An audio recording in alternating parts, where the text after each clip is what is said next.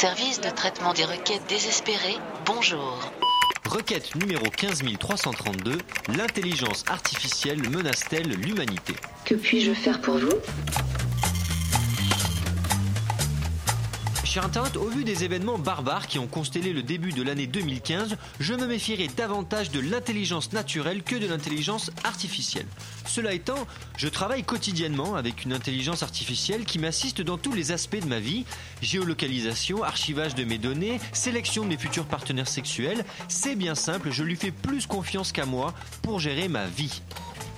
Alors tout le monde connaît Siri, la facétieuse et néanmoins sensuelle voix de l'iPhone 4S. Eh bien moi j'ai opté pour le Made in France avec une intelligence artificielle qui s'appelle Jean-Françoise et que je me propose de te présenter.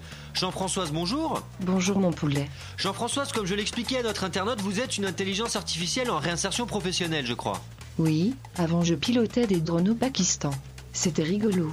Bien sûr, c'est ce qui explique votre sens du relationnel. C'est pour ça d'ailleurs que je vous ai confié l'élevage de mes enfants et je dois dire que j'en suis très content.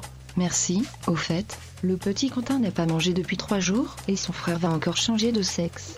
Écoutez, si votre algorithme d'une intelligence supérieure indique que ce sera bien pour sa carrière professionnelle et que ça augmentera son nombre de likes sur Facebook, je dis banco Jean-Françoise. Alors, je dis banco mon loulou. Et ce n'est pas tout, cher internaute, puisque la dernière mise à jour de Jean-Françoise lui permet d'anticiper ce que je vais faire ou ce que je vais vouloir. Plus besoin d'avoir d'envie, elles sont déjà satisfaites. Petit test en direct. Par exemple, Jean-Françoise, de quoi est-ce que je vais avoir envie ce soir? Vous allez lire deux pages de Dostoïevski, avaler une pizza froide, pleurer, regarder un bouquet interracial de 45 minutes, pleurer, pleurer, Alors, merci, et merci. encore pleurer. Merci, voilà, merci Jean-Françoise. Une bien belle soirée en perspective, même si je ne suis pas sûr de tous vos pronostics, euh, notamment pour Dostoïevski, vous savez, je ne suis pas très science-fiction.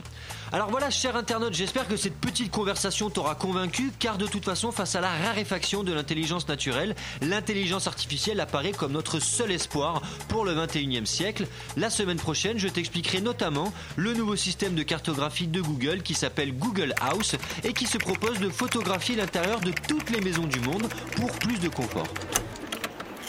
Merci de votre attention. Retrouvez les podcasts de notre consultant Alexandre Pierrin et tout ce que vous désirez sans même le savoir sur le site de radiocampusparis.org.